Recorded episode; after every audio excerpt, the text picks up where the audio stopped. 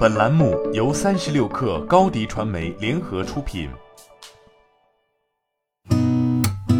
八点一刻，听互联网圈的新鲜事儿。今天是二零二一年六月二十二号，星期二。您好，我是金盛。国家邮政局监测数据显示，今年六幺八活动期间，全行业揽收快件超六十五点九亿件。同比增长百分之二十四点二四，与二零一九年同期相比增长百分之八十四点一六，最高日处理量超过四亿件，同比增长百分之十一点六六，比日常处理量高出百分之二十五点八六。近日，在百度联合北汽旗下极狐汽车发布新车 Apollo Moon 之后，百度董事长兼 CEO 李彦宏在百度官方视频号下留言表示：“Apollo Moon 无人共享车必须要比打车便宜。”据此前发布消息，Apollo Moon 为百度 Apollo 第五代产品，采用了全新一代的自动驾驶套件，包括整车和无人驾驶套件在内的整体成本为四十八万元，已经达到网约车运营成本区间，具备完全无人驾驶能力。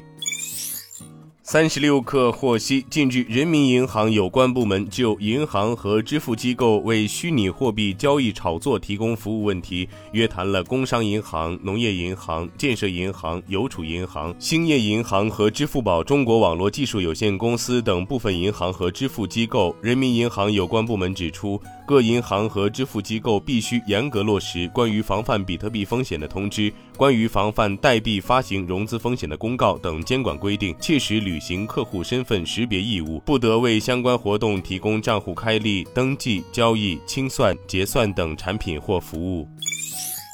近日，OPPO 广东移动通信有限公司获得一种支持全屏指纹识别的模组、终端设备及指纹识别方法专利授权。专利摘要显示，本申请适用于指纹识别技术领域。通过本申请，可以提供一种结构，将指纹识别功能设置在显示屏上，从而实现全屏指纹识别功能。此外，华为二零二零年表示，正在研发全屏幕指纹识别技术，并将针对六个主要市场提交此技术的专利。头部大厂的接连入局，预示着全屏幕指纹手机有望在不久之后量产落地。